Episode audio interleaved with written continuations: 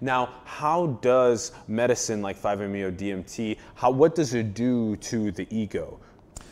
So the traditional psychedelics, LSD, even, I mean, they use this new term entheogens, which means to awaken the divine within, and from the Greek, and psychedelics is to open the mind. So um, they've done legal tests in the last decade with EEG machines and MRI machines looking at the brain and what happens when you take psychoactive substances.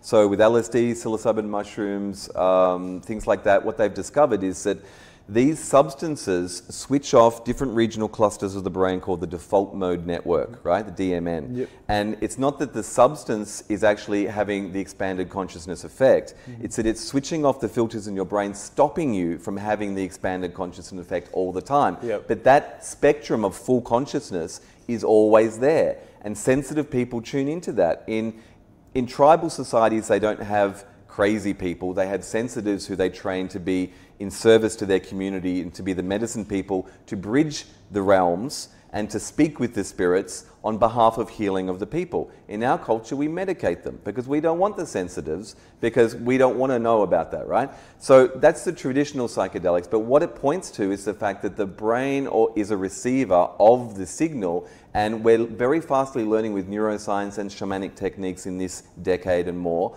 um, that we can alter our consciousness consciously with intention and we can optimize and we can tune in to the greater energetic reality that has always been around us. So typically